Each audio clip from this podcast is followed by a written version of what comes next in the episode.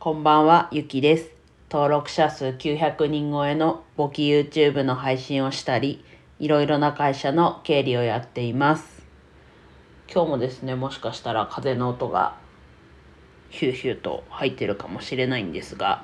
ちょっとそのまま進めていきます。あんまり長くならないように、ぎゅっとダラダラしないようにいこうと思います。で、今日はですね、全体像を確認すべしということで、まさに今自分が全体像を確認しなかったことによって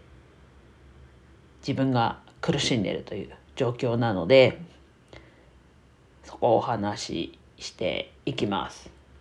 それはクライアントワークの方で、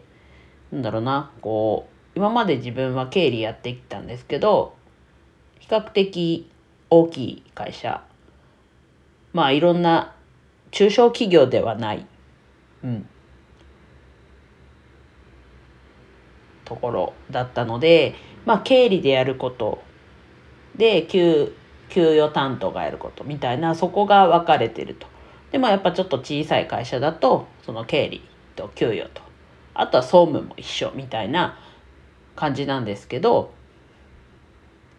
そこがね、自分はもう経理の本当部分の知識しかなく、給与の部分はもうほぼ興味本位で自分が関係するとこは分かってますけど、もう実務的には何も分かってないという状況です。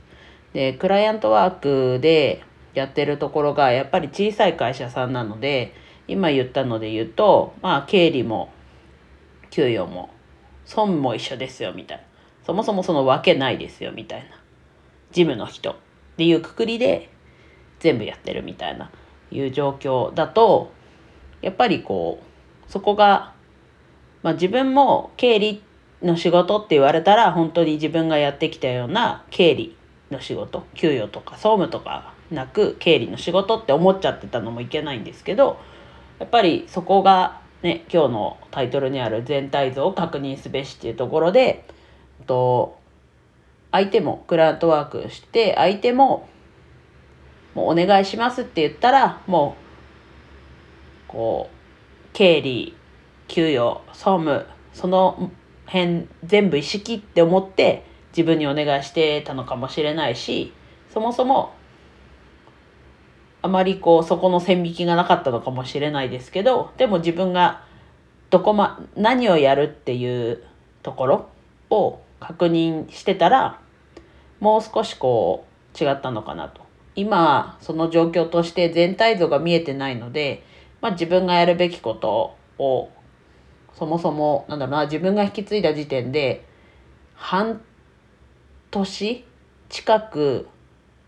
半年は言い過ぎかな、4ヶ月ぐらい遅れて作業が遅れている状況だったんですけど、そこをまず具体的な引き継ぎもなく、どういうふうにやってったらいいかなっていうのを自分で探りながら進めて、そこが追いついてきそうだなっていう状況にはあるんですけど、そこに対しては最近ゴールは見えてきてるんですが、例えば1月末にまでに提出する資料があって、それを自分は全然把握してなくって、2週間前に言われるみたいな、1週間前、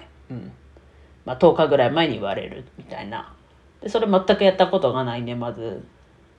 聞きながらやんなきゃいけないと。で、あとは年末調整ですね。自分もね、雇用されて働いてたことがあったんで、年末調整の提出する、自分が必要なとこはどこが必要で書いてっていうのは分かるんですけど、チェックすることができなくって、で何回もやり直しみたいな、ね、収集はできるんですけど、もちろんっていうところもあって、ちゃんと何をチェックしたらいいのか、自分はここがわからないっていうのは伝えてはいるんですけど、そもそもでもやっぱ今日のタイトルの全体像を把握していることで何をやんなきゃいけないか、だから先回りして予習がもしかしたらできるかもしれないし、それの前に確認することができるっていうところなので、まあ分かるものだったとしても全体像が分かんないとペースも分かんないし、自分がいつまでにできますかって言われた時に全体像分かってないと答えられないし、だから今回自分は分かんない業務、こう把握してない業務がどんどん来ちゃうっていう印象に気持ちになってるんですけど、でもそもそも全体像把握して、あ、これもやんなきゃいけないんだっていうのが分かってるだけでも、まあ自分がこれは分かんないよっていう認識ができるしっていうところなので、やっぱりこう業務をやるとき、だからこれは別にクライアントワークでも普通にって言うとあれですけど、雇用されて仕事する時もそうですけど、やっぱり全体像はまず確認することなんだなと身に染みて思ってるので、今日は話してみました、ね、ちょっとサクッと終わらせますって言ったんですが、ちょっとこんな感じになっちゃったんですが、はい、では以上です。今日も一日楽しく過ごせましたでしょうか。ゆきでした。